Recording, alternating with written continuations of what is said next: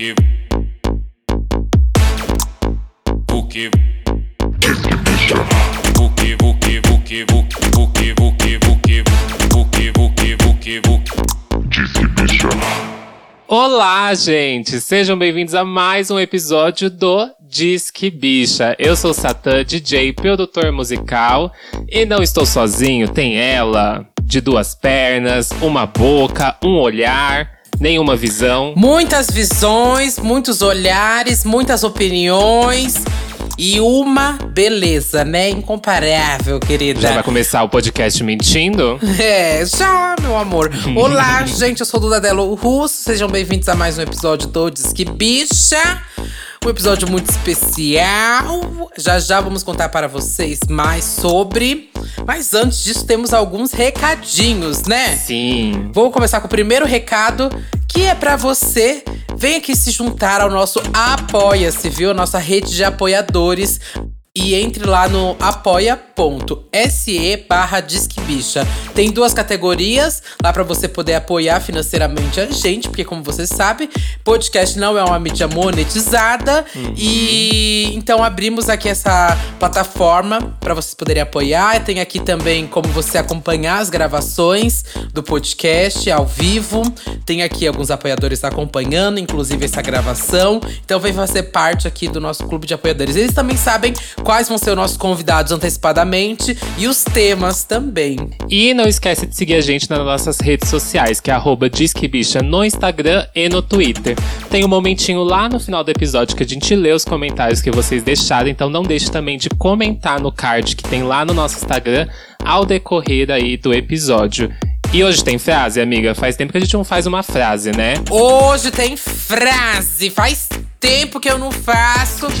Então você que tá escutando aí, pra eu entender que você realmente está escutando, pra você ajudar também no engajamento, você vai entrar agora no nosso card, porque sempre que acaba o episódio você esquece de comentar o que você achou do episódio, que você discordou, então, então aproveita agora, já que você não quer pensar em nada, vai lá e só deixa um comentário assim, pra eu saber que você tá escutando, hein?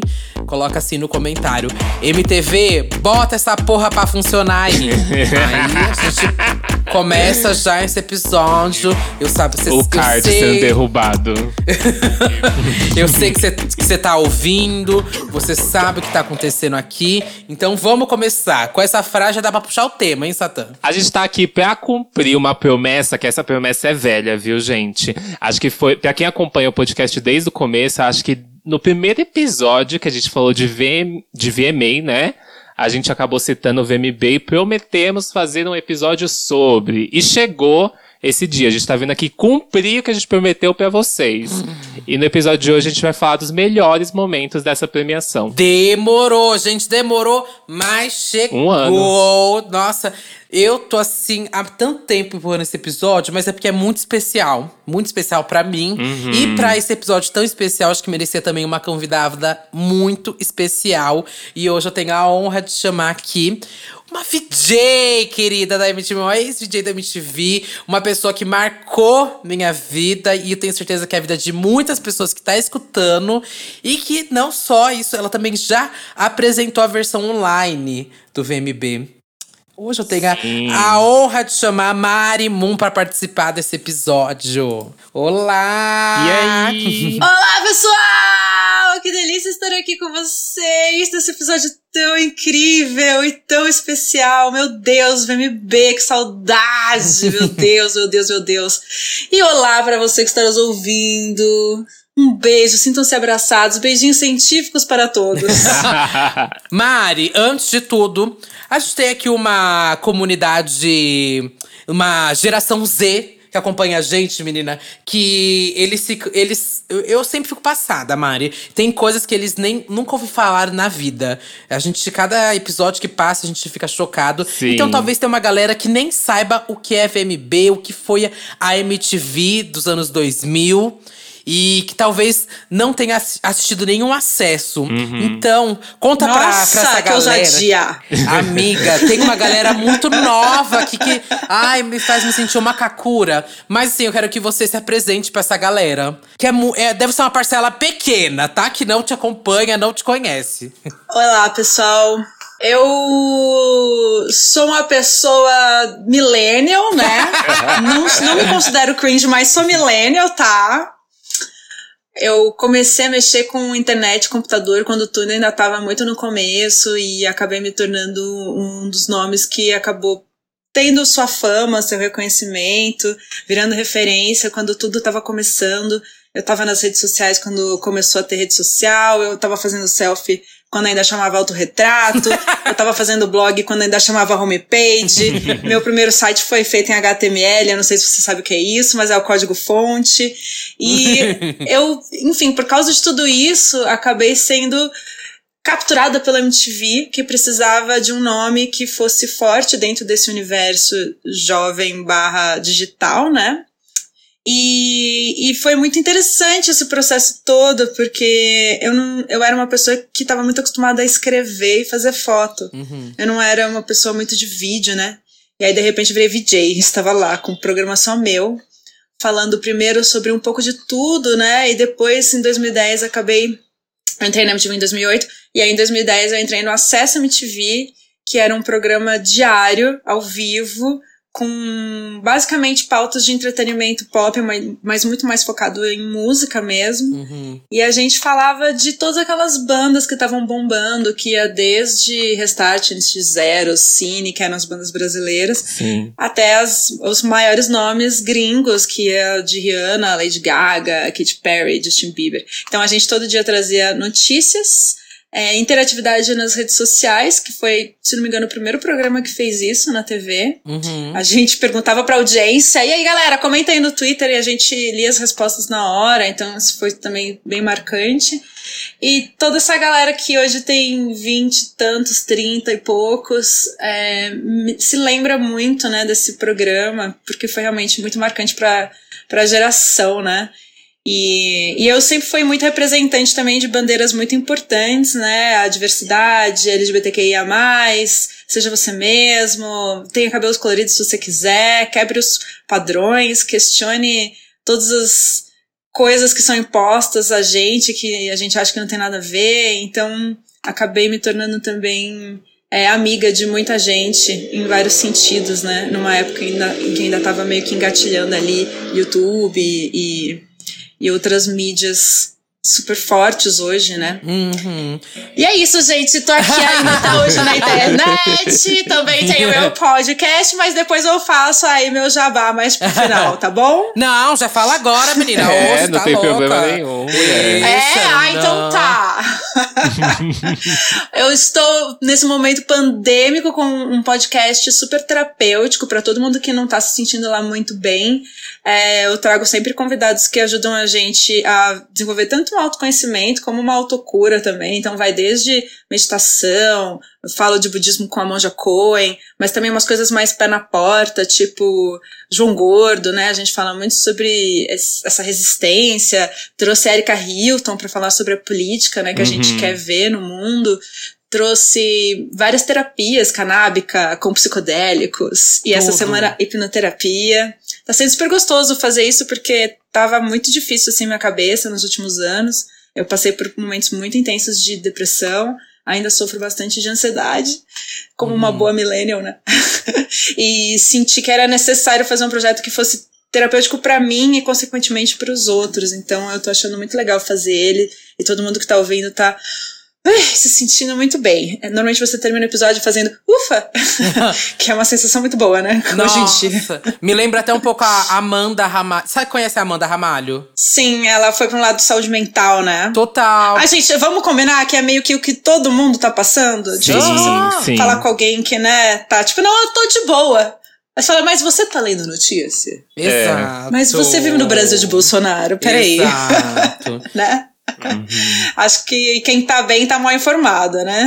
Total. Pois e esse é. tipo de formato é muito importante. Eu lembro quando eu comecei a escutar o Esquizofrenóias da Amanda, aquilo me ajudou de uma forma, gente. Então já vou maratonar o seu. Como que tá o nome do podcast, Mari? Ai, obrigada. Ele chama Tijolos Amarelos, em homenagem ao Mágico de Oz, que era o meu filme favorito de infância, porque a Dorothy, ela vive uma jornada, né, de autoconhecimento, e é muito lindo esse filme. Ela tem sapatinhos vermelhos, gente, de rubi, coisinha mais linda. Eu amo. Ai, como eu amo esse filme. Tudo. Você tem um podcast chique. A gente já avisando aqui que a gente é da bagaceira, tá? Aqui é, É. só. Ai, mas eu adoro uma bagaceira! Ai, eu amo! Você falou que você começou na MTV em 2008. Bicha, Eu foi. lembro que foi na- no programa, naquele programa do cachorrinho, não era? O, que é o Yadog nome? era da Luísa Micheletti. Ele existia antes do meu. E eu fui com. Foi a primeira vez. Não, na verdade, é a primeira vez que eu fui na MTV. Eu fui participar de um disque. Era 2008 e eu fui com o cabelo muito louco, assim, bem inflamado, assim, doido. Aí depois eu fui no Yadog, aí depois eu fui no debate do Lobão. Uhum. E eles estavam super de olho em mim, querendo ver se eu, como é que eu era na câmera, né? E como era, né, a pessoa na vida real, assim. Vocês sabem bem, né? Que às vezes a pessoa na vida real não é a mesma coisa que a pessoa da internet. Sim. E aí gostaram de mim, me chamaram pra fazer teste, não passei. Aí falaram, não, mas não é possível. Me chamaram pra fazer teste de novo. falaram, vamos treinar essa menina que vai valer a pena. Aí me deram uma treinadinha, assim, porque realmente eu não tinha muita habilidade com a câmera, né? Que é uma coisa difícil pra quem é uma pessoa mais tímida, como eu era. Aí depois a gente perde a timidez, porque eu acho que tudo nessa vida a gente pode superar. Sim. E você pegou meio que a, a era de ouro, eu falo do mundo da música, porque era 2008. Tinha- Tava nascendo aquela coisa do MySpace, sabe? Eu lembro muito É. bem de artistas viralizando ali no MySpace. E você tava ali no Fotolog. E aí depois você pegou a era Malu de Magalhães, ouro. por exemplo, gente, vocês lembram? Ela começou no MySpace. Chubarubaruba. É, foi um Chubarubaruba! Todo episódio amo. falando de Malu Ai, Magalhães. saudades. Ela é fã, ela é fã de da Ah, Malu. é? Ai, Mário, nem te conto. Ela vai vir aí com coisa nova em breve, hein? Inclusive. Ela lançou o disco novo. Já lançou? Já foi? Ai, gente, tô E- atrasada. Tá vendo? Não há trabalho mais Já na Acessa MTV, tô lançou. atrasada nas novidades. e ainda pegou a Golden Era, eu falo que você, acho que é porque muita gente fica marcada por você, a Titia Nessa MTV, porque realmente foi a era de ouro da música ali, 2010, 2011, 2012. Os maiores lançamentos ali vocês estavam noticiando. Então aquilo foi muito gente, importante. vocês lembram? Era clipe atrás de clipe, só clipe. Assim, pode falar palavrão? Pode. Ô, Gente, só filha, clipe era foda! Clipe foda só do caralho. clipe foda. Que, que era Bad Romance. Aliás, todos os clipes da Lady Gaga, né, gente? Porque nossa, Sim, quando tinha novidade da Lady Gaga, a gente já suava frio. Assim, meu Deus, o que será que ela vai soltar dessa vez? Nossa, era tão emocionante, né? Aí Katy Perry também, gente, cada clipe rico, né? Rihanna Cheio de tinha referência. Rihanna, que virou meu crush, depois começou a me seguir no Instagram, né, gente? Ó, já, já vou logo avisando que ela é minha Mentira! seguidora, tá? A carteirada. Eu aqui, conquistas da minha vida. Rihanna me seguia. ó. Um beijo, Rihanna, você que tá me ouvindo, aquelas. Mas ela me segue mesmo no Instagram. E já me respondeu duas vezes, gente. Pensa.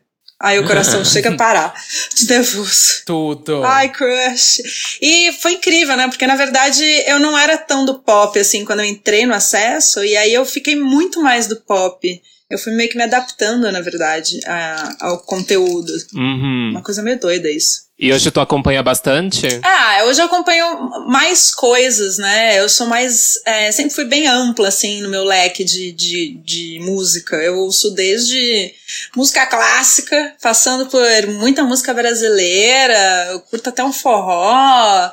É, Duda Beat tá tocando muito, Baiana System é minha paixão. Amo, amo. Nossa, eu ouço muita coisa.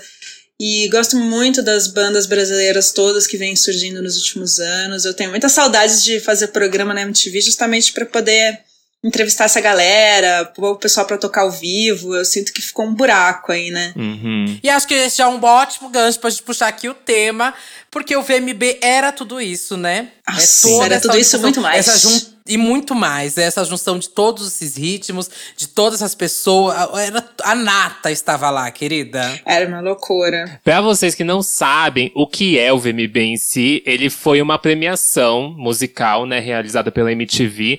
Começou lá em 1995 e durou ali até 2012. Ela foi baseada na premiação que já existia, né, que é o VMA. E aí no começo chamava MTV Video Music Brasil Awards, né? E depois é, Awards Brasil. E depois eles mudaram pra MTV Video Music Brasil. E aí resumiu tudo em VMB, gente. Chama de VMB e é tá mais ótimo. fácil, né, gente?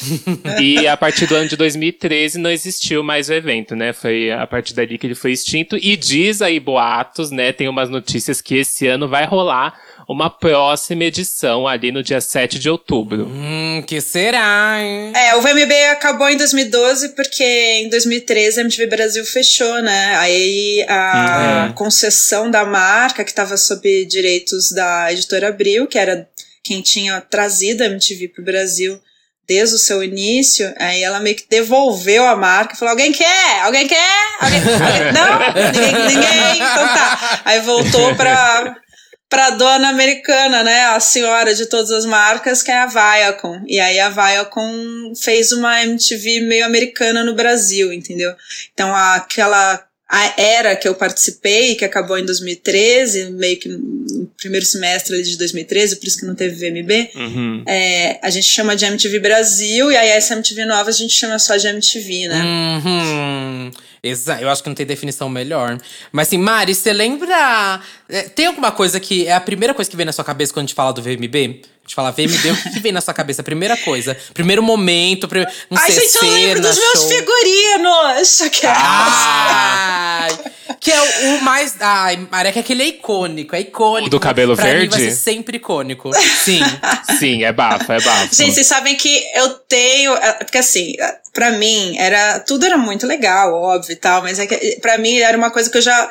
Alguns meses antes eu já tinha que me preparar. Pensava, o que, que eu vou vestir esse ano? Aí eu, muito fã de Lady Gaga, né, que sou, sempre fui.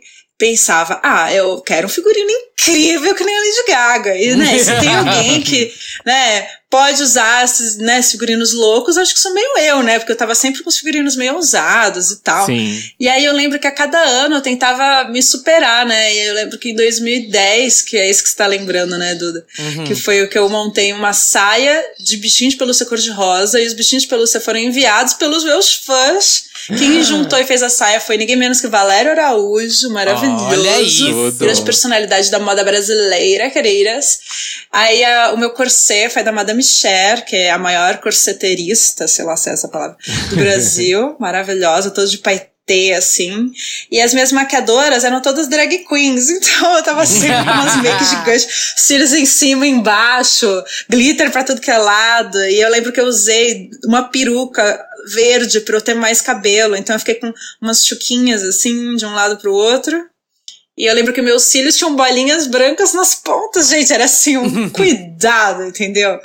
Então a primeira coisa que eu lembro acaba sendo, acaba sendo essa referência dos meus figurinos. E o melhor de tudo é que esse vestido, ele existe até hoje, né? Aí na sua casa. Sim! Eu tô ali É muito porque- ligado disso. É verdade, você veio aqui em casa, né? Olha Aham. só. Alguém que já teve essa experiência de ver esse lindo vestido pessoalmente. É porque quando eu fiz, a minha inspiração veio dos irmãos Campana, que são artistas brasileiros que fazem tipo uns sofás todos de bichinho de pelúcia. Uhum. Inclusive a Lady Gaga tem uma saia também, que é toda de Hello Kitty, Ela né? tem um ensaio vestida. Eu pensei, ah, já vou transformar num puff, né, a saia, porque ela já é praticamente, né, uma capa de puff. Aí eu já vou ter uma obra dos Irmãos Campana feita pelo Valério Araújo por mim mesma. Aí tá aqui até hoje, é uma delícia. Eu tô aqui às vezes na janela tomando um sol, fico deitada no meu puff de bichinhos de pelúcia do VMB de 2010. Mas o mais bafo é que cada ano você tava com uma cor de cabelo diferente, né? Sim, eu tinha isso, né? Eu comecei em 2008, eu tinha um cabelo rosa bem forte, assim, quase vermelho. Aí em 2009 eu passei para azul. Em 2010 eu passei para verde. Em 2011 eu quis ter três cores, que era rosa, azul e roxo. E em dois... Ah, não, tô confundindo. Em 2011 era rosa bebê, bem clarinho. Em 2012 eu usei três cores. Aí eu lembro que 2012 foi a tristeza, né? Porque foi o último ano do BBB. Uhum. Ah, eu fui de look holográfico esse ano. E qual foi mais difícil, Mari? O primeiro, de 2008, pra fa- apresentar? Ou de 2012, que você sabia que era o último? Ai, bicho, o primeiro foi horrível, na verdade, porque eu era uma pessoa muito insegura com tudo que eu tava fazendo, porque era a primeira vez, né, que eu tava fazendo qualquer coisa na televisão. E eu tinha muito hater, tinha muita gente que não tava torcendo pra mim, simplesmente porque. Sei lá, vocês sabem como é a internet, né? Tem muita gente que torce contra, tem gente que faz bullying. Sim. E a minha vida inteira eu sofri com bullying, gente. E não foi diferente quando eu entrei na MTV. Tinha muita gente falando que eu não merecia estar lá, que eu era qualquer pessoa, que agora estavam contratando qualquer blogueirinha. Me diminuíram muito, assim, sabe? Me deixaram. Uhum. num- numa situação, sabe, de tipo, ah, eu tenho que me provar, sabe? E, e sei lá, isso me deixava muito nervosa. E eu lembro que eu fiz no primeiro ano a cobertura do backstage. E era num lugar lá dentro, né, onde as pessoas se arrumavam, então um sinal não pegava direito, eu não conseguia ouvir o diretor. Então aquela contagem regressiva, Marimon, você vai entrar em 3, 2, 1. Aí, né, às vezes eu não ouvia direito, aí tinha a, a, produtora, aí combinavam que ia ser tal e tal e tal entrevistado. E eu não sabia direito quem era todo mundo, Uhum. né? Eu ainda não tinha decorado qual era a cara do baterista da Fresno e qual era a cara do guitarrista da- da- do Restart, entendeu? Eu não sabia direito quem eram as pessoas. Então eu tinha uma, uma- um caderno de estudos que eu fiz, que eu peguei a cara de todas as pessoas, de todas as bandas que cantaram no VMB. Fiquei super CDF, assim, estudando. Aí eu lembro de, nossa, ter passado uma situação muito que eu. Ai, nossa, eu queria me enfiar num buraco. Apareceu a Vanessa da Mata, e eu lembro que, tipo, a pauta tava pronta pra mim. E eu, e eu muito nervosa, eu, eu, eu né, você não, cê não pensa muito, você fica tão. ah, né, sei lá, preocupado, querendo não errar. E aí eu fui muito no meu roteiro. E no meu roteiro tava dizendo que era pra eu perguntar pra ela: e aí, o que, que você vai fazer no seu cabelo? Não sei o quê. Só que na verdade, quando me entregaram ela, ela já tava pronta. Ah! E aí eu perguntei pra ela, e aí, o que você vai fazer no seu cabelo? Aí ela olhou pra mim e assim, mas eu já não vou fazer nada, já tô pronta. Aí eu fiquei com aquela cara de tacho, assim, sabe? Tipo, tá. Windows travou. Aí eu, ah, não, é que eu achei que talvez você fosse prender o cabelo, mas tá lindo assim, querida. Nossa, desde o primeiro ano tendo que se virar nos 30, né? Porque era ao vivo, desde o primeiro dia, não, primeiro dia não, desde a segunda semana da minha vida na MTV até o último dia, era praticamente, tipo, tudo ao vivo. Então, deu muito tempo de dar muita coisa errada, de eu ter que aprender, sabe, errando e pagando mico ali, às vezes mesmo. E olha, é- é difícil, viu? Mas ao mesmo tempo me preparou super bem, né? Hoje em dia eu seguro super bem o ao vivo, querido. Tudo. E 2010 teve o QG da Marimon, né? Que você acompanhou é, pelo Twitter, tudo da premiação e tudo mais. Foi um momento mais difícil, assim, de apresentação ou não? Nossa, foi muito, porque eu não saía do ar nunca, gente. Imagina, eu tava Aham. 24 horas, 24 horas não, mas é, é, todos os instantes do VMB, desde o pré-VMB até o pós-VMB, eu não saí do ar. Eu estava em transmissão ininterrupta. Eu não podia nem levantar pra fazer xixi. Nossa. E eu recebia os convidados sem muito TT, porque às vezes assim, você tá, né, você vai receber uma pessoa, normalmente num programa, você estuda, né? Vocês com certeza deram uma Sim. estudadinha, né, nos últimos VMBs, abriram o Wikipedia, né, entraram pra ver o que a Marina tá fazendo. Você pensa na pauta. Imagina entrevistar trocentas pessoas que você nem tem como saber qual vem, qual não vem. Você se prepara pra uma, vem a outra sabe? E tudo muito no caos, com um figurino enorme passando um puta do calor. Nossa. Gente, tenso, porém emocionante e muito feliz, assim. Eu lembro que ia ter uma câmera extra que eu ia ficar chamando, que ia estar na favela de não sei o que, que eu não lembro nem mais onde era, que caiu porque o sinal não funcionava, sabe? Sempre tem, sempre tem essas coisas também, tipo, coisa que vai ter no final não tem, parada que Aham. cai no meio, um negócio que desliga, chama um VT, o VT não tá pronto. Ao vivo é assim, né, gente? Passada. Ah, e vamos falar um pouco aqui então sobre o VMB, gente. Porque é, a cantora Pitty, ela é a que tem mais prêmios na história do VMB. Ela conta com 16 prêmios no total. Sim. Rainha. Rainha, eu acho que quando fala VMB, pra mim é um dos primeiros nomes que vem na cabeça é a Pitty. Porque eu lembro as que.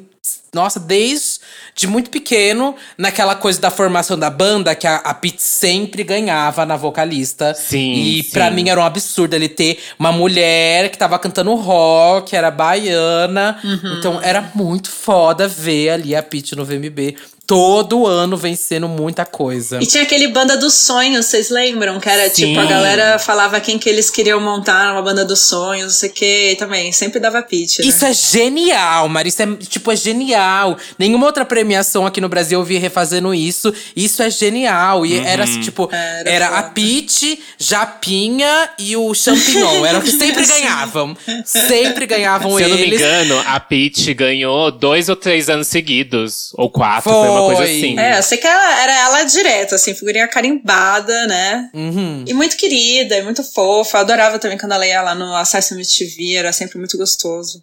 Que personalidade, Peach. Maravilhosa. E tá aí, brilhando até hoje, você vê, né? Uhum. Sempre cheia de opiniões incríveis, muito coerente.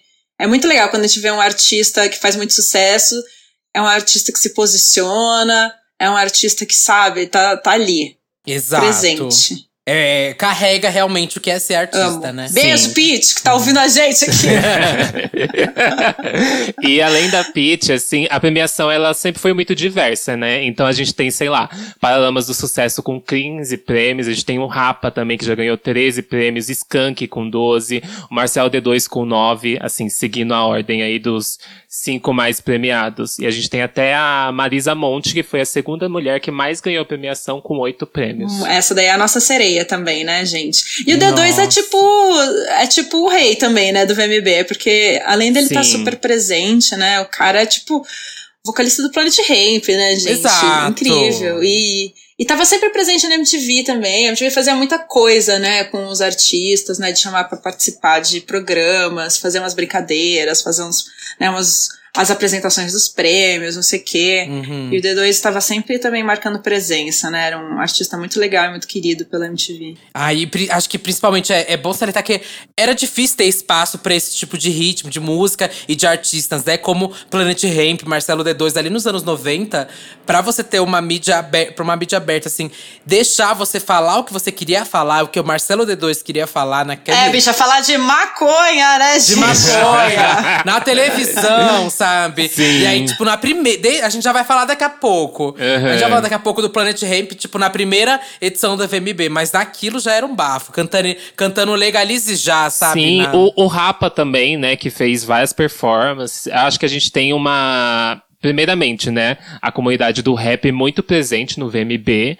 é, até mesmo pelo aquele show de 20 anos, né? E do Racionais. E a gente também tem vários momentos que a gente vai falar ao longo do, do, do episódio que marcaram bastante toda essa cena nacional do rap e hip hop. Uhum. Mas voltando aqui, o Linkin Park, inclusive, é, é a maior vencedora na, na categoria de melhor videoclipe internacional, com três prêmios consecutivos. Isso, inclusive, era uma coisa que tinha no VMB e foi meio que se perdendo, que era premiar alguns artistas internacionais. Sim. É, e depois começou a ficar focado realmente em só conteúdo nacional. Mas existia isso. Eu suspeito, olha, Ah. não sei se eu tô certa, mas eu chutaria que isso também tem um pouco a ver com o fato de poder chamar os gringos pra vir, sabe? É, eu também Arranjar motivo pra eles virem visitar a gente.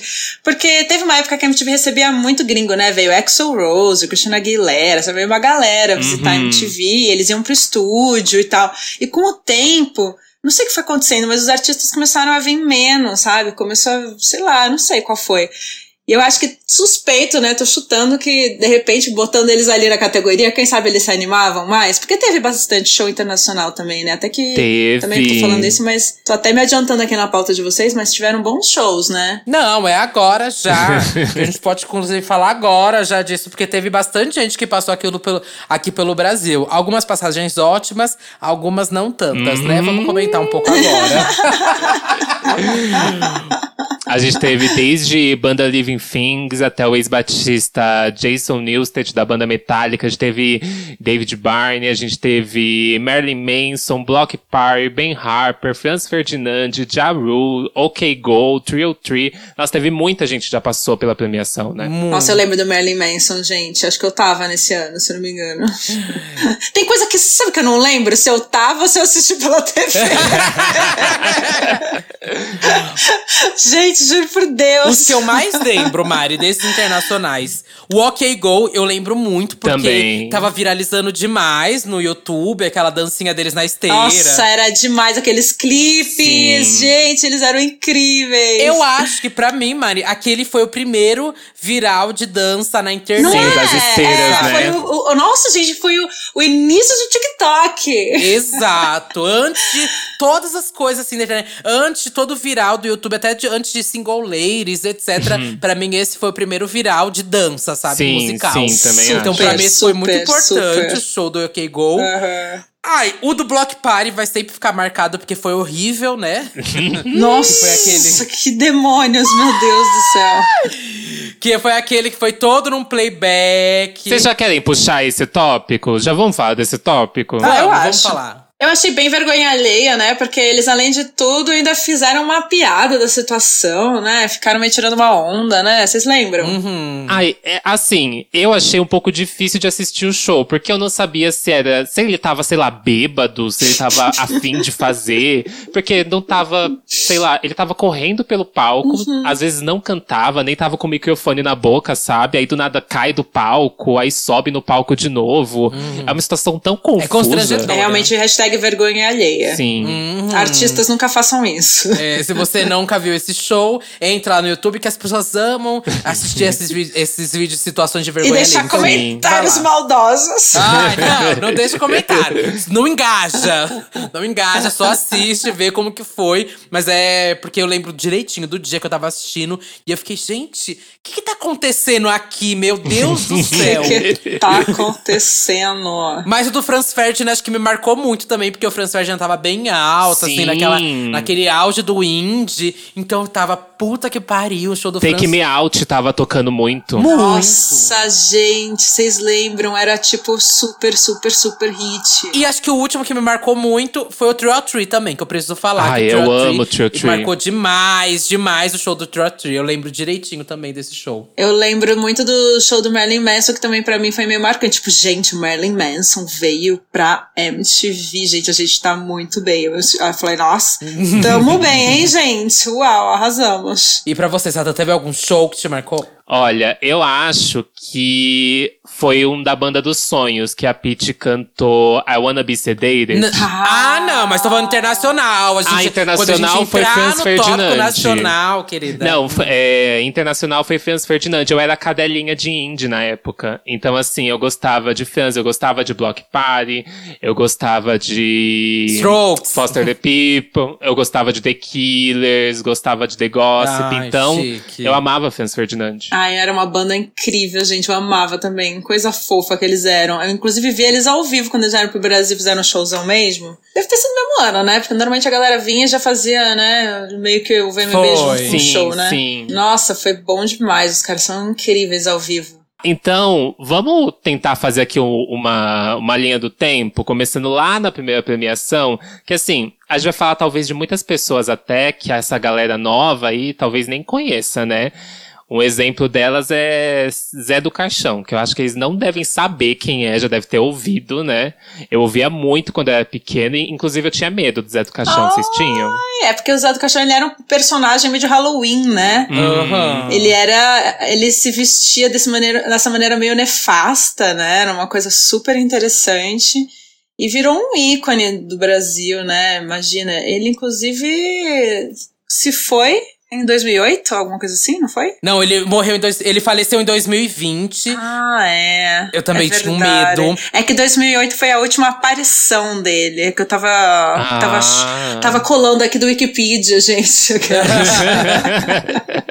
Fui buscar informação, porque realmente, nossa, eu não lembrava, mas eu- é verdade, ele morreu faz pouco tempo. E eu lembro que ele ficou muito marcado pelas unhas, né? Eu não sei se eu tinha medo, se eu tinha, não sei, um pouco de nojo, mas eu lembro que tinha muita notícia dele por causa das unhas. E nesse ano, na primeira premiação, né, que foi em 1995, ele apresentou a categoria de melhor edição de videoclipe, é, junto com a Fernanda Abreu, que tava usando uns sutiãs de frigideira. Gente, é, é assim, muitas coisas é aconteceram ao mesmo tempo. Zé do Caixão, junto com Fernanda Abreu, vestida com sutiã de frigideira, apresentando uma categoria.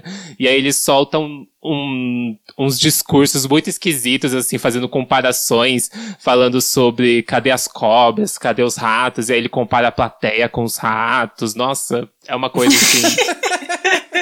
1900, né? Década de 90. Décadas de 90, que época, meu Deus do céu. Ai, mas pra mim o que mais marcou, acho que nessa edição de 95, com certeza, foi o Planet Ramp com Legalize Já. Com certeza. O Planet Ramp, ele é uma banda, né, é, de rap, de rock brasileira, Nossa, criada se, por... Se você não conhece o Planet Ramp, gente, pelo amor Ai, de Deus. pelo amor de saiba que Deus. você tá. Elas não tá muito conhecem, por elas não fora. conhecem. Mas assim, tem que saber, tem umas coisas que você tem que saber, entendeu? Uhum. Tem coisa que a gente tem que saber o que, que é. História da música brasileira, precisa saber o que é Planet Ramp. Aham, você não saber o que sim. é Dando Caixão, tudo bem.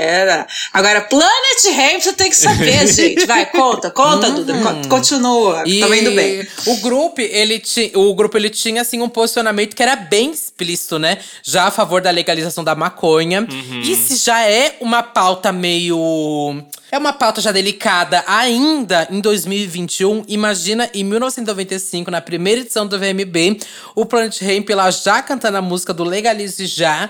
E ali no backstage, antes deles entrarem no palco, inclusive, ele. o Eu não lembro quem tava entrevistando, mas eu lembro que a pessoa que tava entrevistando pergunta pra eles se eles estavam animados e tudo mais, como que tava ali, ali pra entrar no palco. Aí eles falam: ai, já aprontamos vários, né?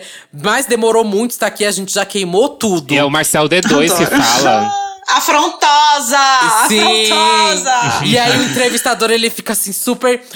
Meu Deus, Ele o já que, que tá pula de acontecendo aqui? assunto, Ele né? acabou de falar, é. Ele já pula de assunto, ele fica, eita, eita, eita, eita, sabe? É, nessa época ainda era muito delicado, né? Vamos lembrar que acho que a, nessa época, acho que a, a Soninha, que era uma das VJs da MTV da época, ela assumiu, falou: É, eu fumo maconha. Meu Deus, mas assim, foi tão difícil pra ela. Um caos. Queimaram tanto a imagem dela, pra vocês terem ideia, assim, que realmente hoje em dia, né, as coisas mudaram, mas também mudaram tanto, assim, ainda tem muita gente que não se sente muito à vontade pra falar desse assunto, justamente porque você pode perder contratos, trabalhos, publicidades, né? Então imagina em 95, galera, os caras chegaram com essa pé na porta. Sim. É, eu inclusive entrevistei no meu podcast o Benegão, que é, cantava junto com o D2 na banda. Nossa, tudo bem ele conta sobre situações difíceis, assim, que eles passaram, sabe? De a galera querer o tempo todo prender eles, eles chegaram a ser presos, chegaram aí pra, sabe, tipo, ter que se livrar de Uhum. cada uma, Por galera. apologia, né? É, bem difícil. Tinha polícia direto, assim, nos shows.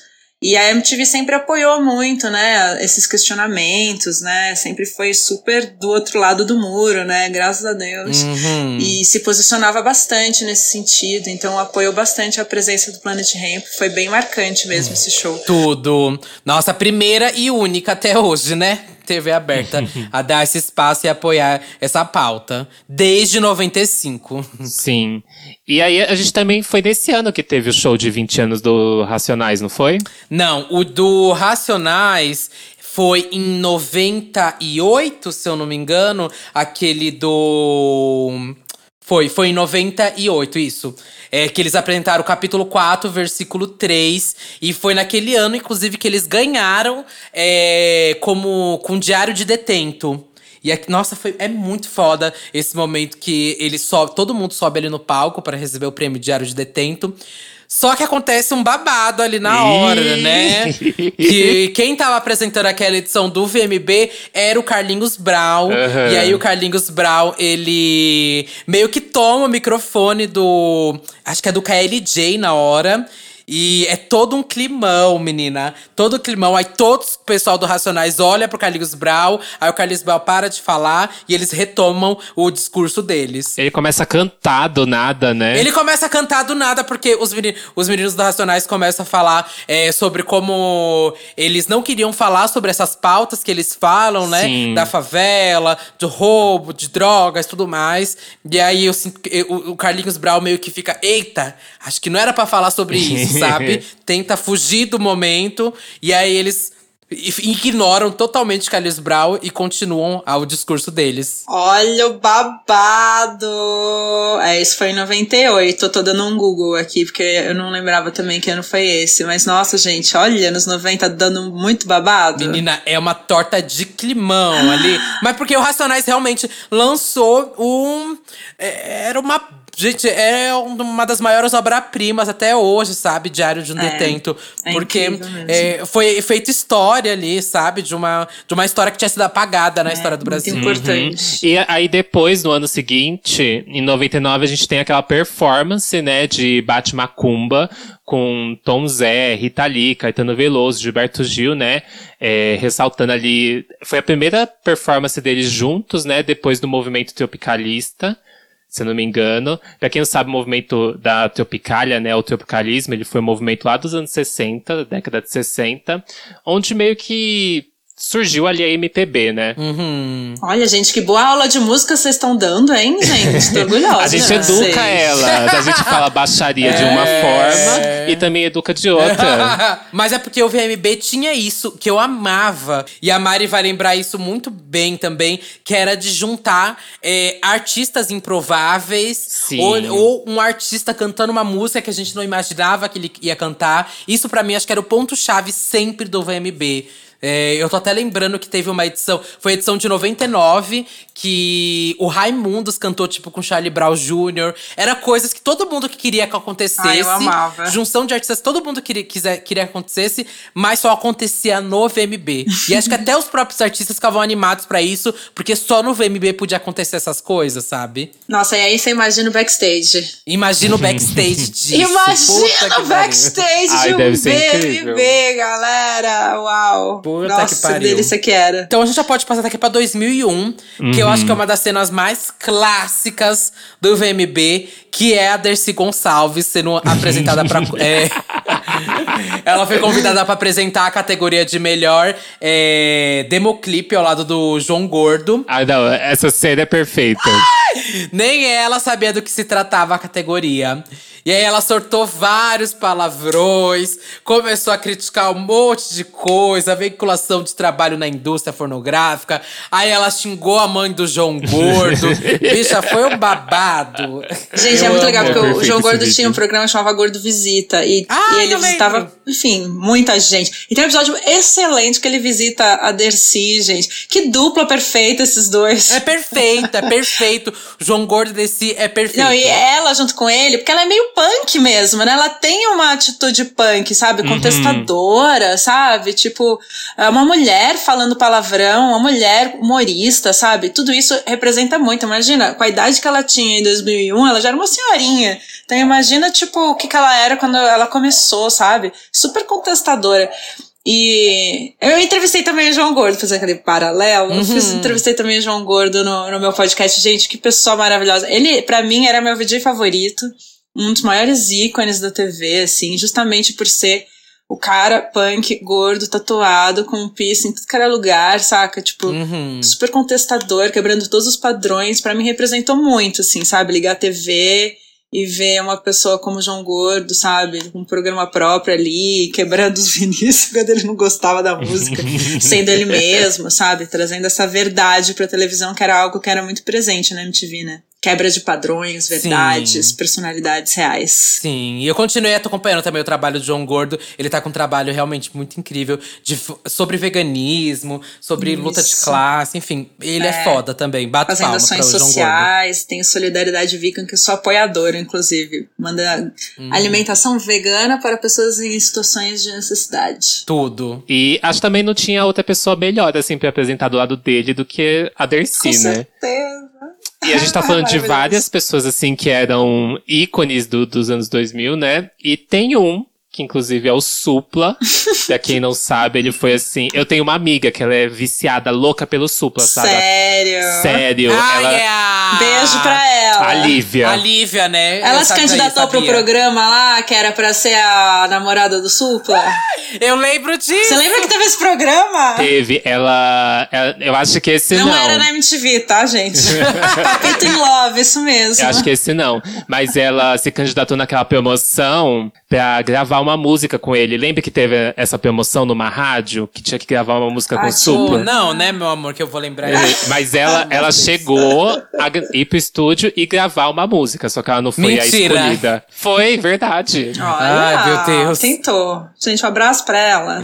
E no ano de 2001, o Super ele anunciou a categoria de pior clipe. Acho que foi a primeira e a única vez, né, que teve essa categoria no prêmio. Foi. E, e ele mesmo se anunciou como ganhador da categoria, que foi a música dele Green Hair. Gente, que maravilhoso. Puta que E pariu. o Marcos Mion, que eu acho que essa época tinha o Descarga MTV, não tinha? É, eu nunca lembro qual era o nome do, do e época dos programas. Não, o descarga foi bem depois, bicha. É, eu acho que era pelos clipes, não era?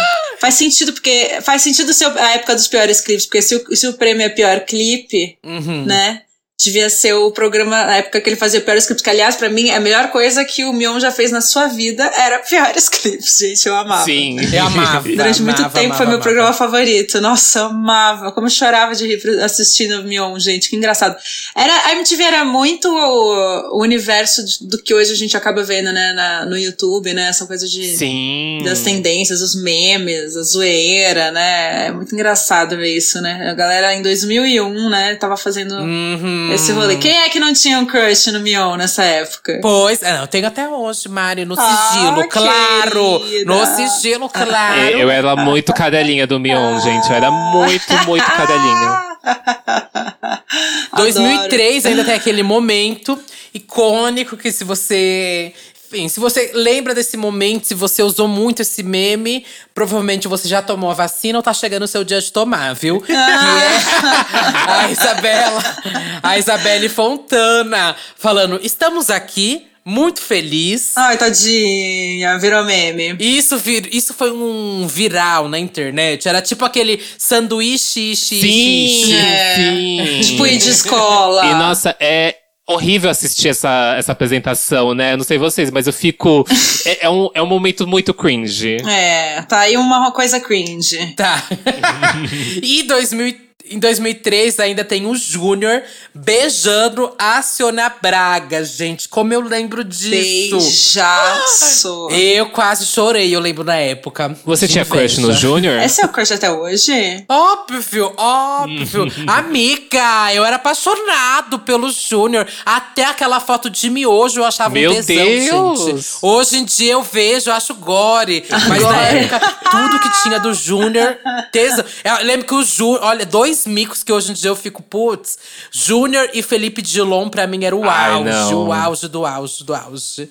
Amiga, Felipe Dilon, você não era apaixonada? Eu era apaixonada. Não, eu achava ele feio, achava ele esquisito. Também não era meu crush, viu? Mas tá, tudo bem. Ai, gente, fazer o quê? Eu queria ser a, a musa do verão. Maravilhosa. e aí a gente teve lá em 2004 o famoso piti, né, barraco que rolou lá do Caetano Veloso, que inclusive foi a frase do começo aí do programa. Que na décima edição do prêmio, Caetano, ele ao lado do David Barney, eles tentaram fazer uma apresentação ali de Nothing But Flowers, só que rolou uma microfonia, e aí, tipo, o Caetano não conseguia cantar, toda vez que ele começava, rolava essa microfonia, e aí ele deu um gritão lá, tipo, pessoal da MTV, eu amo, MTV, vergonha eu na cara, também. vamos começar de novo e bota essa porra pra funcionar direito. Gente, sabe o que acontece? A MTV, assim, né, não é a Globo, né? Nunca teve essa estrutura, Ah. essa grana, esses negócios. Enfim, essas paradas acontecem. Uhum. Mas não é nem isso que eu ia falar. O, às vezes, muito raramente, acontecia de dar pau em alguma coisa e tinha um VT que, assim, tipo, se desligar tudo na MTV, por exemplo, já aconteceu. Deu um apagão em São Paulo, sei lá o que aconteceu, desligou tudo. Existia um computador bem velho lá na Editora Abril, que é o outro prédio lá na Marginal, que tinha um vídeo em looping passando, porque caso tudo desligasse, é, rodava aquele vídeo lá que tava nesse Ah. computador. E adivinha o que tinha nesse vídeo?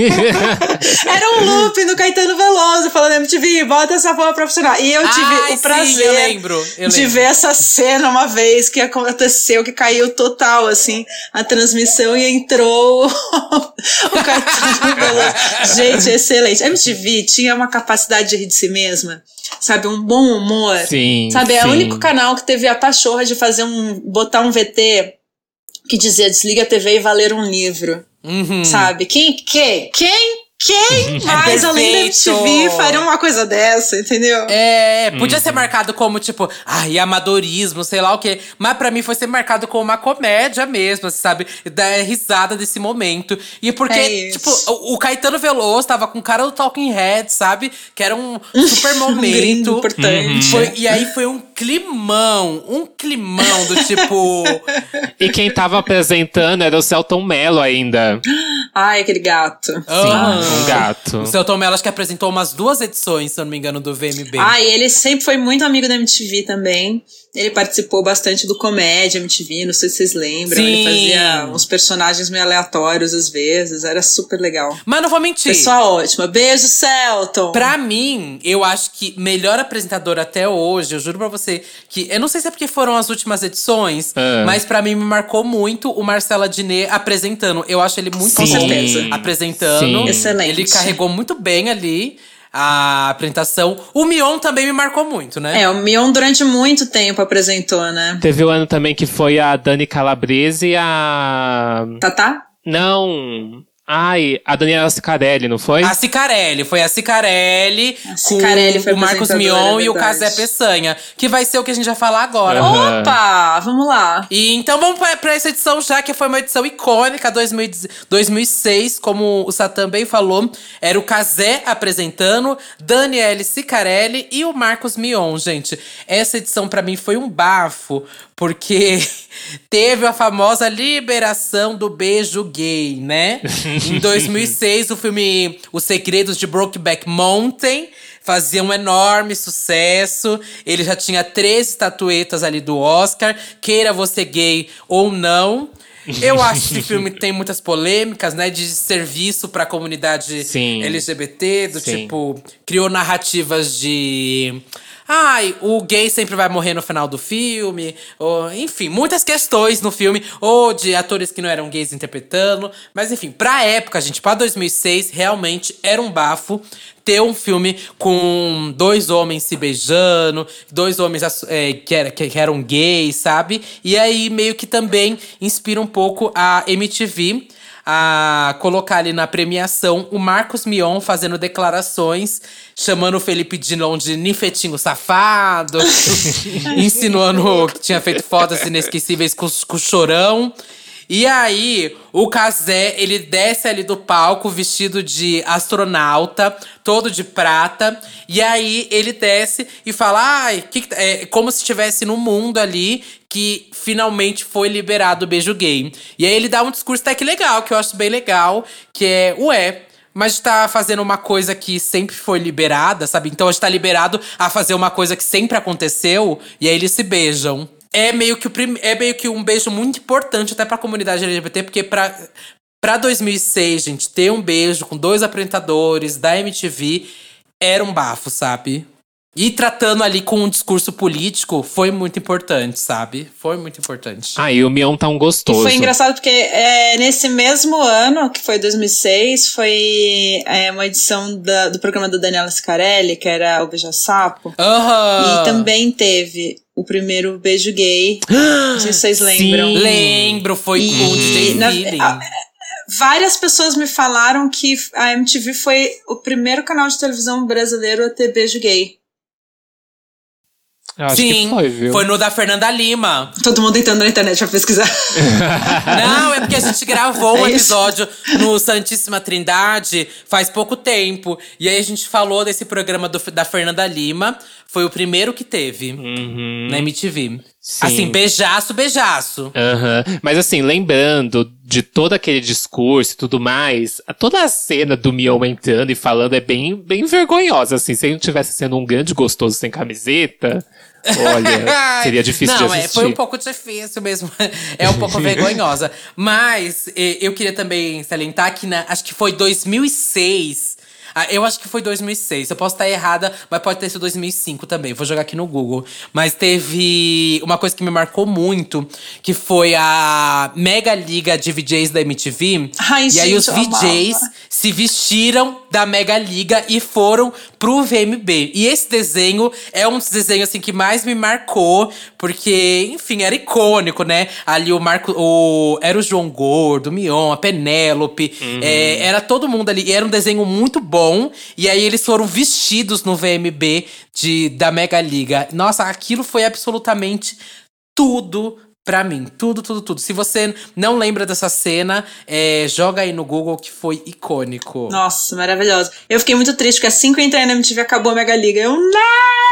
mas eu ia ser uma personagem tão fofinha. Nossa, que sonho ter sido da Mega Liga da VJs da MTV, gente. Mas Que eu participei sonho, do programa sonho, do. Fudêncio, fui convidada. Ai, eu Aliás, amava o Fudêncio, não, da Fudêncio. Funéria. Vocês lembram do programa da Funéria? Lembro, eu amava. Nossa, a Funéria era maravilhosa, gente. Ela tinha um programa maravilhoso de entrevista. Fazendo a pesquisa até, Maria, eu vi que em 2008, quando É. você apresentou ali a categoria a primeira vez, você fala. é, a, a, a Funélia apres- é, meio que Sim. dividia com você. Sim, a gente ali. apresentou juntas um prêmio. Que prêmio que era mesmo, gente? Que eu nem lembro mais. Era de. Não lembro, mas eu lembro que foi muito fofo. A gente chegou, tipo, de, de carrinho juntas, assim. Foi. Foi, o pessoal fez uma animação fofíssima. Nossa, eu amei. Nossa, já cheguei na MTV me sentindo, nossa, muito maravilhosa. E aí, quer E- puxar pro restart? Já- Na verdade, antes do restart. O quê? Não, antes do restart. é- não, pode puxar do restart, que eu puxo em seguida. É porque o Cine também. Não, foi- pô, vai, puxa aí. O que, que você quer puxar? Fale. É porque em 2009. Em 2009, um ano antes do restart, aconteceu todo o babado que o Satã vai falar, mas em 2009 o Cine ganhou a categoria Revelação.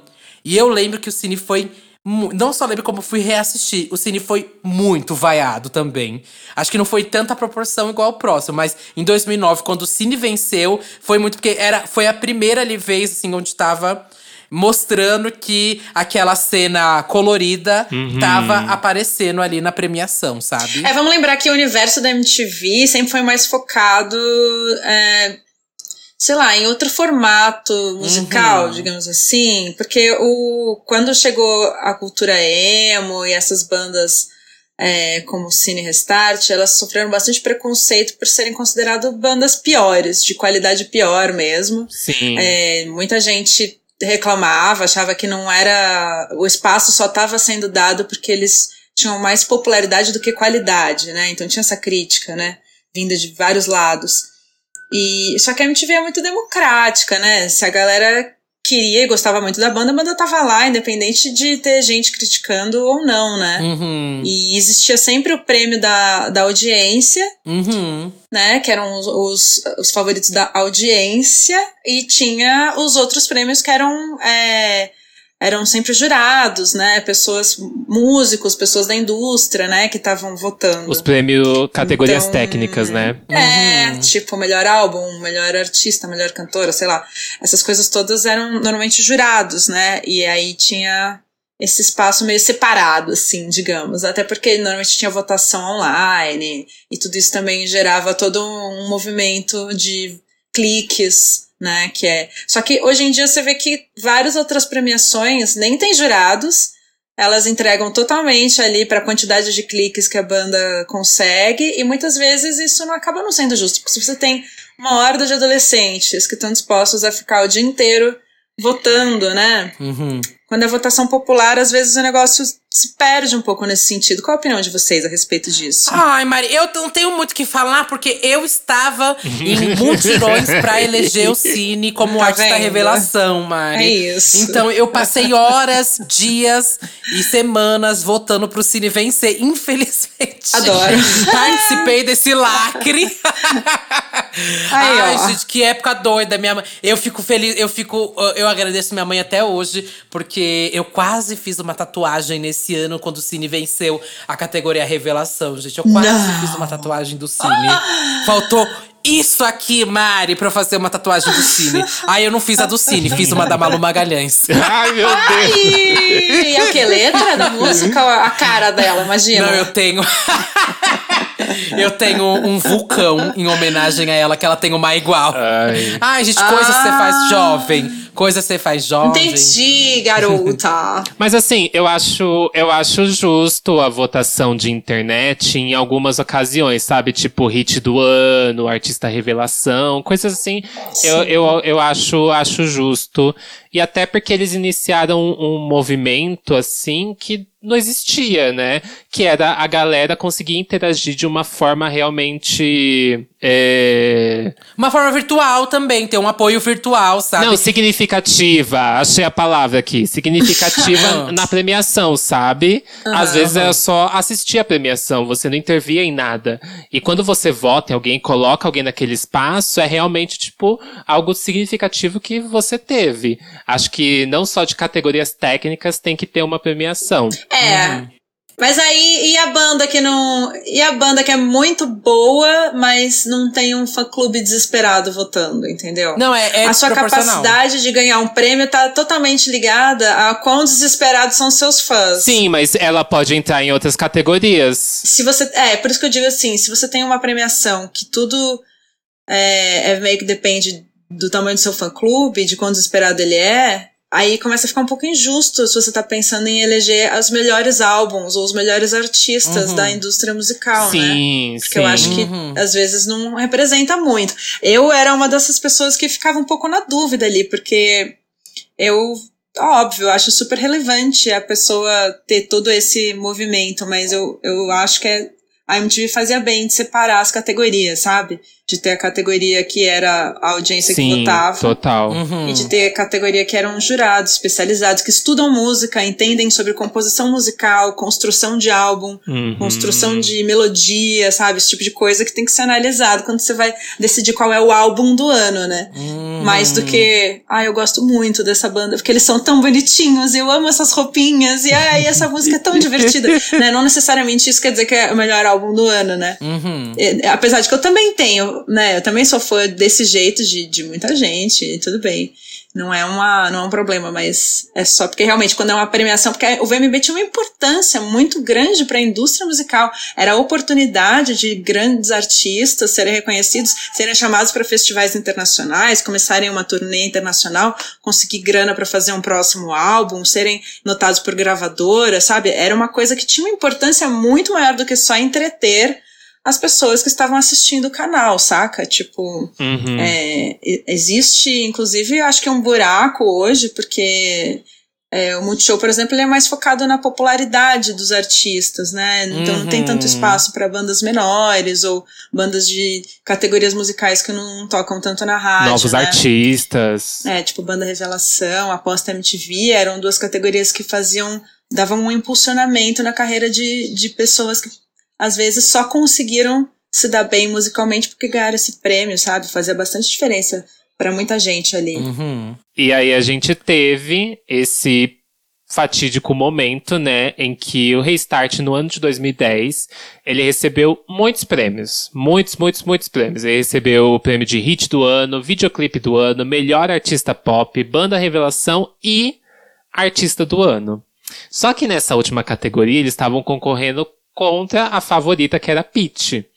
E até mesmo antes de eles anunciarem, né, quando eles vão anunciar lá, falam sobre a categoria, o público já começa a gritar pitch, pitch, pitch, e aí, quando eles anunciam, o restart ganha. Ao invés do pessoal, sei lá, ficar calado. É, eu, eu comparo esse momento quase aquele momento que a Ludmilla subiu recentemente um prêmio Multishow e foi vaiada, que foi basicamente isso. Do nada, a galera, todo o público começa a vaiar, o Restart sobe, faz um discurso e até mesmo eles falam ali, né, que talvez eles não merecessem esse prêmio. Ai, é, um- é uma cena bem, bem difícil de assistir, viu? Uhum. Eu acho também, pesadíssimo. Pesado. É, por causa de tudo isso que a gente conversou, né? Muita Uhum. gente questionando, né? Tipo, ah, mas realmente é a melhor banda? Ou tem mais fãs adolescentes que não tem nada pra fazer e ficaram votando o dia inteiro, né? Uhum. É o quê? Quem tem o maior fandom ou quem é a melhor banda, né? É sempre esse questionamento. Aham. Você perguntar pra um cara que trabalha com a indústria musical a vida inteira, pessoas que trabalham com música, que analisam desde, sabe, Led Zeppelin até, sei lá, os, os últimos artistas mais recentes e pensam em mixagem, composição, lá, lá, lá. será que eles escolheriam Uhum. restart né, nessas categorias. Então sempre fica com essa situação, porque você pensa em todos os outros artistas que não têm esse fandom. Talvez merecessem mais, né? O prêmio. E, Uhum. e aí, como você pensa que existe uma função, né, nesse prêmio dentro da indústria musical para ajudar, né, tudo a, a meio que se encaminhar, né, para bandas que estão começando, para bandas que estão precisando, aí começa a perder um pouco o propósito, né? A MTV foi muito criticada nesse momento, eu lembro de ser uma Foi. super treta, E assim. o babado, menina, é que eu lembro que é, foi o Danilo Gentili que apresentou. É tudo, foi tudo errado, né? Foi tudo errado mesmo. é, Help, help. é, então, menina. E ele já era um lixo nessa época que eu fui reassistir. Já, ti- já tava falando merda ali no, no discurso dele. E aí, ainda, ele pega o microfone e fala no final que eles não mereciam mesmo é, ganhar o prêmio. Ai, que falta de educação. Porque eu acho que assim também, a partir do momento que a MTV decidiu que era votação aberta, é o que eu falei, sabe? Se é votação aberta, é isso e pronto, sabe? Criaram desse jeito e é pra, Uhum. sabe, ter mais views no site, sabe? Existe sempre também um, né, uma questão, assim, também que deve ser considerada ali, né? Uhum. É. Agora, tipo, meu, não dá pra você ficar diminuindo a pessoa ali que tá tendo seu momento, sabe? Agora, né? Sim. Pô, é muita maldade, pelo amor de Deus, não tem nada a ver, né? Não, pra mim é tipo, eu, ve- eu sabe, eu. Ai, vai, vou tocar nesse ponto. Eu, Fala. se eu imagina se eu tivesse um VMA. Se eu tô no VMA e aí tá concorrendo Taylor Swift e Beyoncé. Taylor Swift. e eu sou completamente contra, sabe? Essa vitória. É. Completamente, gente. Mas, eu vou Ai, vaiar? Meu Deus. Jamais que eu vou I vaiar, like gente. finish, but... But, mas eu vou vaiar, eu jamais vou vaiar. Porque é, deixa a bicha é, aproveitar o momento dela. Esse é o momento dela. Então, Uhum. Por mais que eu não concorde, eu vou. Eu Não vou vai depois nas minhas né, redes sociais. É, nas minhas redes sociais eu vou falar o que eu acho, por mais que eu discordo. Mas, mas aquele é o momento da bicha. E se ela venceu, é porque ela merecia. Porque teve gente que votou, teve gente que acreditou. Que se uma votação É, porque a aberta. categoria foi essa, foi quem vota mais, ué, foi isso. Se é uma votação aberta, claro. Se é uma votação Ah, de júri, entendeu. aí eu vou questionar até ninguém vai aguentar mais. O dinheiro que colocado. tipo, Grammys, por exemplo, sabe? O Grammys é uma votação de jurados, né? Aham. Eu vou roubar o microfone da pessoa? Não vou roubar o microfone da pessoa, né? I'ma let you finish. Ma- Mas, deixa eu perguntar um negócio. Você tava nesse, nesse ano apresentando o QG, né? Rolou alguma coisa? Você entrevistou os meninos depois disso? Como é que foi? Olha, gente, isso é que eu nem lembro. Tanta coisa que passou por mim naquele dia. Eu lembro de depois. Depois eu lembro de encontrar com eles, eles estarem bem loucos, felizes da vida. E eu lembro deles desabafarem um pouco comigo, tipo, ai, sabe, até me perguntaram, pediram um pouco de conselho e sabe, um pouquinho de acalento, sabe? Porque realmente é muito chato, né? Você tá é, é para ser o seu momento de celebração e alegria e as pessoas falam: "Ah, mas você não merece", sabe? Tadinhos, eu achei também super desconfortável. Uhum. E eu lembro de ser super querida com eles e tal, e dar aquele apoio moral e falar: "Imagina, tipo, aproveita, celebra a vida", saca? Tipo, relaxa, né? Chique. Tudo. E é isso. E, além disso, também teve muitas performances que marcaram para um caramba, né? Esse, essa história do VMB. Como a gente já falou, né? Teve a performance de 1999, que pela primeira vez depois do movimento tropica- tropicalista dos anos 60, o Tom Zé, Rita Lee, Caetano Veloso e Gilberto Gil se reuniram no palco do festival para tocar Bate Macumba. Lindos. E se você nunca viu essa performance, gente. Puta que pariu, vai assistir porque é um momento foda É na história da música. Uhum. É bafo. O look da Rita Lee também tá muito bafo, com aquele, eu acho que é um corset com peitos, né? As tetas, não é? Com as tetas as teta de plástico, gente. Bem linda ela. Sim. Nossa roqueira. E a gente teve várias bandas dos sonhos, né? E uma delas que eu, que eu ia falar que me marcou muito foi em 2005, que a Pete, Champignon, Japinha e o Edgar cantaram I Wanna Be Sedated, que inclusive eu fiquei viciado nessa música durante, não sei, anos. Nossa, Ah. é um grande hit da música, interpretado por nossas personalidades favoritas da época. Uhum. E era isso, né? Nossa, Pete sempre no coração de todos, né? E ai, e de 2006, eu lembro que teve um encontro que movimentou é, o mundinho emo, o mundinho emuxo. O Orkut foi a loucura. O Buddy Poke não parava de ter reações. Em 2006 teve CP. CPM 22 e NX0 cantando Inevitável e Além de Mim. Nossa, aquilo me marcou de um jeito, meu Deus encontro. do céu, gente. E a gente falando sobre apresentações internacionais, a gente teve. A gente já falou em um episódio aqui, eu acho que dos maiores hits nacionais com artistas internacionais. Foi uma coisa assim. Mas a gente já falou de Vanessa da Mata com Boa Sorte. E em 2008 ela apresentou, né, junto com Ben Harper, Boa Sorte, Good Luck, lá na premiação. Bem linda e Uhum. com cabelo perfeito, que eu perguntei se ela já tava pronta, adoro. Foi Foi nesse esse ano, gente, foi esse. Foi esse, 2008. Mas você tá primeiro linda ano de assim. MTV, já cheguei assim, ó. Ai, tá linda, linda. Não, pior que ela é linda, gente, perfeita. Eu amo ela, nossa. E essa música é Ela tão é. gostosa, né? Ai, essa música é uma Eu delícia. amo. é Uma delícia. Olha, e teve também ainda o Fresno com Chitãozinho e Chororó em 2008, cantando Evidências. Nossa, esse momento é bafo. Ai, esse tipo de coisa. Esse tipo de coisa que a MTV fazia Sim. pra gente, nos proporcionava, não é mesmo? Sim, sim, sim, sim. Essa versão de Evidências é tudo. E aí, em 2009, também outra música que a gente já falou aqui, que foi um grande hit, foi Fly, da Vanessa, que ela performou com Ja Rule no palco, né? Foi, se eu não me engano, essa música ficou em primeiro lugar durante meses nas rádios, não foi? Foi. Foi, foi, foi. Só não tocou no acesso porque o acesso ainda não existia. Quer dizer, até existia, mas eu, eu e a Titi a gente ainda não tinha entrado. Isso é uma curiosidade interessante.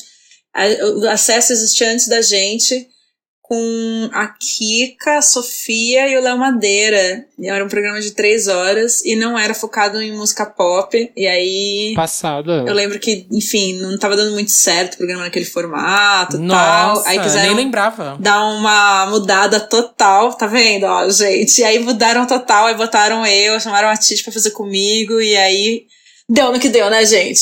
Tudo. Tudo. Nossa, real, não lembrava que tinha outro que teve um antes de vocês.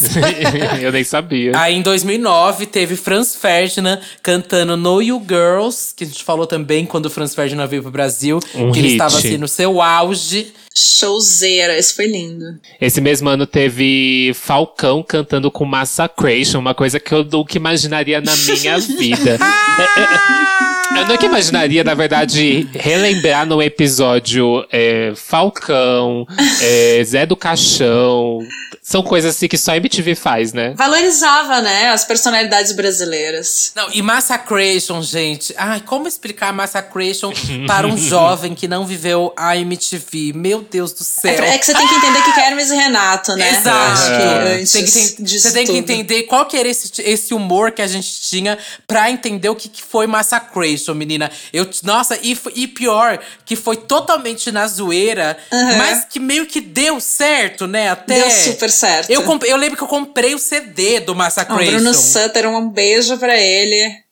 Não, eu- Massacration veio várias vezes no Acesso MTV participar e se divulgar e tal. E era muito engraçado, porque chegava o Bruno, que é o ator, né? Que é uma pessoa ótima, maravilhosa, amo muito.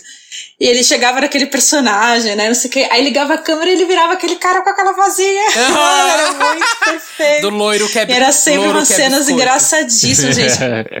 Nossa, gente, ele é muito versátil, muito engraçado e incrível como. É isso, né? As músicas eram boas no final das contas. Era um personagem de heavy metal de zoeira, assim, da, da, da comédia da MTV. E rendeu super, gente, rendeu super. Vale muito a pena dar uma pesquisada aí pra você que não manja muito. E em 2011 também teve Criolo e Caetano Veloso cantando Não Existe Amor em SP. Uhum. Que apresentação foda! Que apresentação foda, eu amo. Nossa, amo gente, criolo, né? Que ser humano maravilhoso, pelo amor de Deus. Nossa, eu lembro de receber ele depois no acesso. Ah, não, e ele ganhou, se eu não me engano, esse ano de 2011. Tipo, acho que ele ganhou Artista do Ano. Acho que foi ele ou o MC da que ganhou Artista do Ano nesse Sim. ano. Porque ele estava, assim, no seu grande auge. É, que foda foi a campanha EVMB desse ano.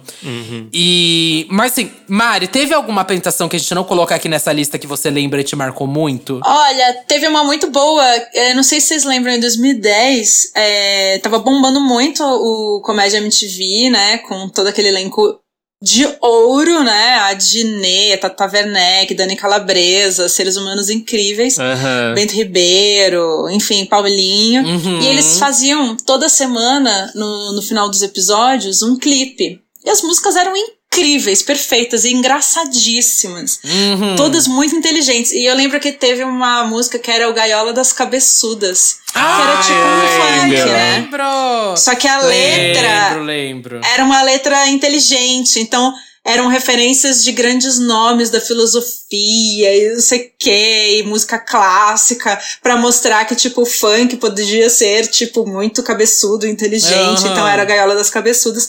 E aí eu lembro que eles chamaram a Valesca Popozuda Sim. pra cantar sim. com eles ao vivo no VMB de 2010, que era o que eu tava lá, né, na- separada na minha área especial, mas acompanhando tudo.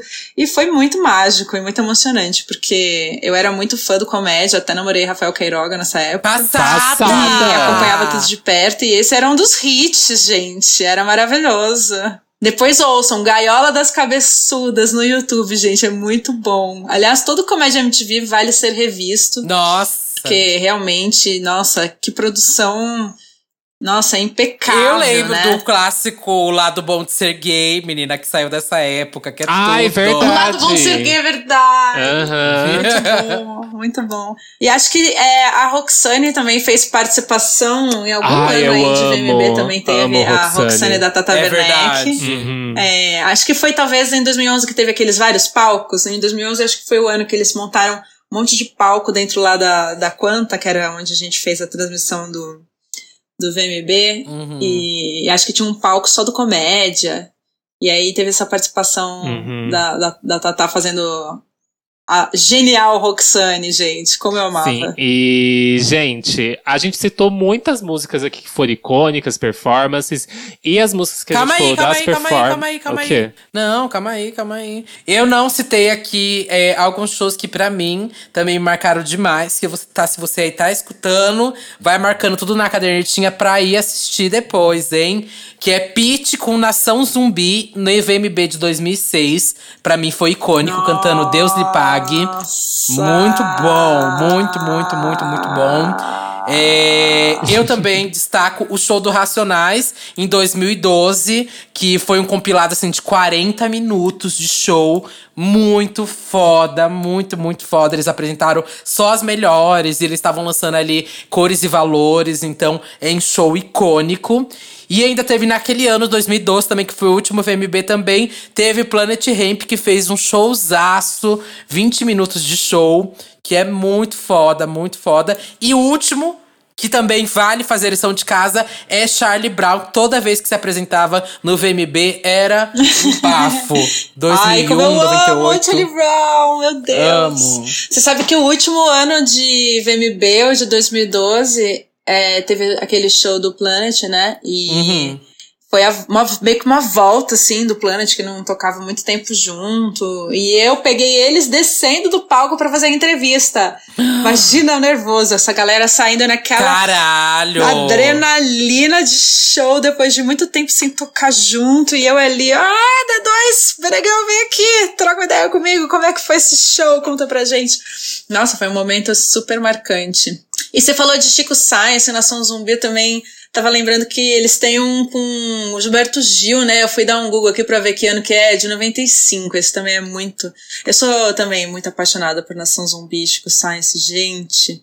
Assim, é, é incrível, né? Porque a real é que todo ano o VMB surpreendia com shows incríveis, trazendo o que havia de melhor na música brasileira. Sim. E a música brasileira sempre foi incrível, sempre produziu preciosidades. Então, a gente poderia ficar uma vida inteira aqui relembrando e sempre iam ter novidades incríveis pra gente adicionar na nossa lista, né? Uhum. E a- até você falou agora, me lembrou que teve Gabi Amarantos também, de 2011, performando Shirley, naquela época que, tipo, tava super hypado, tecnobrega. Ah, é verdade. Sou fanzoca também da Gabi, acho ela icônica. Que mulher! Eu amo. Agora E sim. Posso, posso passar pra playlist agora? Agora sim, meu amor. e lembrando vocês que a gente falou de vários hits, várias músicas aqui. E A maioria delas vão estar lá na, na nossa playlist para você ouvir assim que acabar esse episódio no Spotify e no Deezer. Mas lembrando que grande parte dessas versões das músicas não tem nas plataformas, né? Mas vocês podem encontrar os vídeos no YouTube. Estou pensando que talvez a gente pode deixar lá no Twitter uns links para eles acessarem. O que, que você acha? Acho que cada um tem que procurar e dar Google. tô brincando, tô brincando. A gente pode deixar assim no A Twitter. gente vai deixar uns links lá pra vocês é, no card do episódio no Twitter. E não esquece também de comentar lá o que, que vocês acharam, se vocês gostaram desse episódio, se vocês querem que a gente faça um sobre outra premiação, talvez MTV Me Ou mais, ou se vocês quiserem que a gente fale, tem algum outro assunto aí relacionado à MTV, algo do tipo, vou amar, gente. Uhum. O nome falar, do Disque viu? Bicho é baseado no Disque MTV, né? Exato.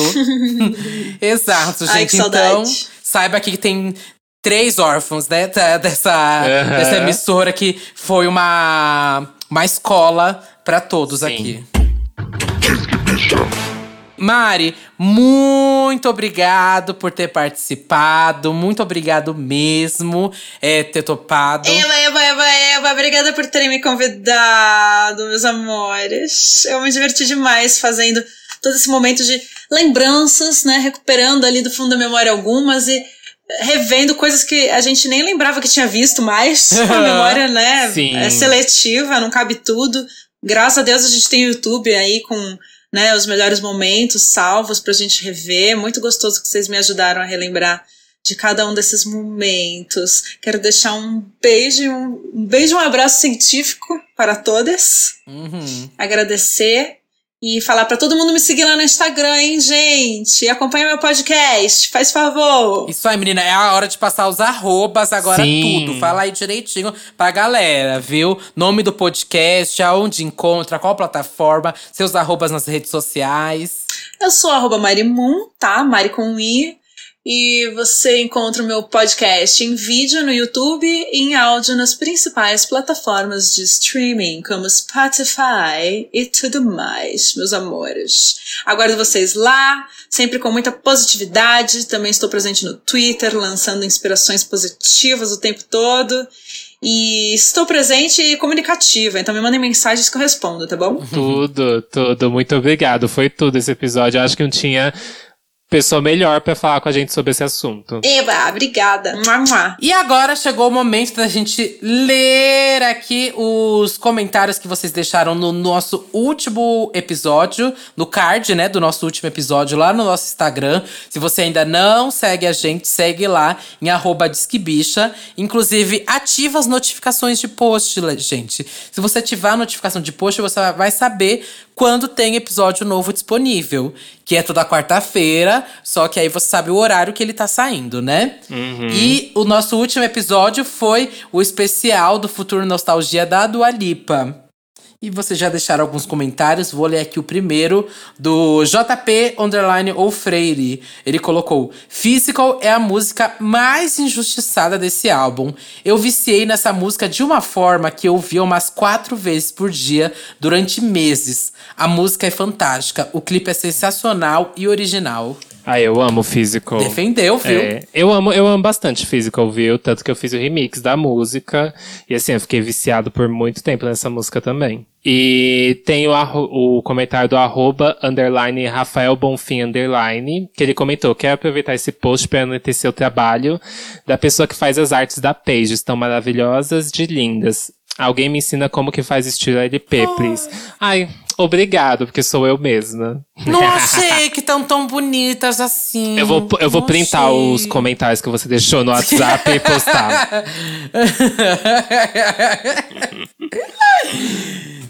Mas tão lindas mesmo. Olha, o Caio Ramos deixou aqui um, vários comentários. Ele fala. Podem fazer igual o Caio, viu, gente? Deixar bastante comentário lá. E ele falou que ele quer um episódio sobre o After Hours e o Hot Pink. Realmente, dois álbuns muito bem trabalhados, viu? Sim. É, E ele falou que o top 3 dele é Levitating, Hallucinate e Physical. E por último, falou que esse episódio foi perfeito. O Futuro e Nostalgia foi de longe a melhor era de 2020. É, junto com After Hours. Quem não concorda é por pura inveja por ser fã de cantores que abandonam a era sem divulgação. Foi de fatos, Caio. Você foi de fatos, Caio. Adorei o, o clipe de Love Again, mas se a era tivesse acabado na performance do Brit Awards, teria sido mais incrível ainda. Também falei isso no episódio. É. Tudo redondinho, mas a menina do Alipa não cansa de trabalhar. Verdade. E talvez pode fazer alguma coisa ainda, viu? É, Caio? também acho. Também Não acho. duvidaria. E temos Temos, temos, temos, temos, temos. Chega. Você pode me seguir em qualquer rede social por arroba satanmusic, S4TAN. Tem minhas músicas nas plataformas digitais. Eu lancei na semana passada um remix de Sour Candy, da Lady Gaga e Blackpink. Tá tudo, um funkzão babado. Vai lá tacar stream. Tem link lá no meu Twitter, tem link no meu Instagram também. E também eu lancei recentemente um mega mix de batidão tropical, que não sei se nesse momento já chegou, mas estava quase de 50 mil views.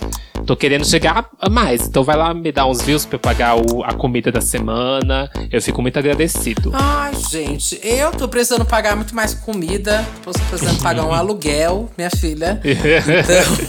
Então, você que ainda não me segue nas redes sociais, segue lá.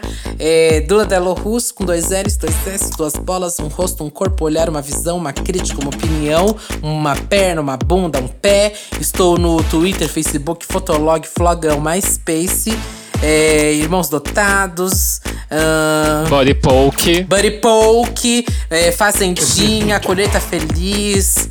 é, qual que era aquele da música? É, Ai, esqueci, esqueci. qual que era o da música, gente. Tô nele também. Song Pop, Song Pop, Farmville. Aonde mais você quiser encontrar, estarei lá, tá? Tchau, gente. Até Beijo, semana gente. que vem. E não esquecem, se vocês gostarem desse episódio, comenta. Que pode ter mais aí. Isso aí, gente. Beijo.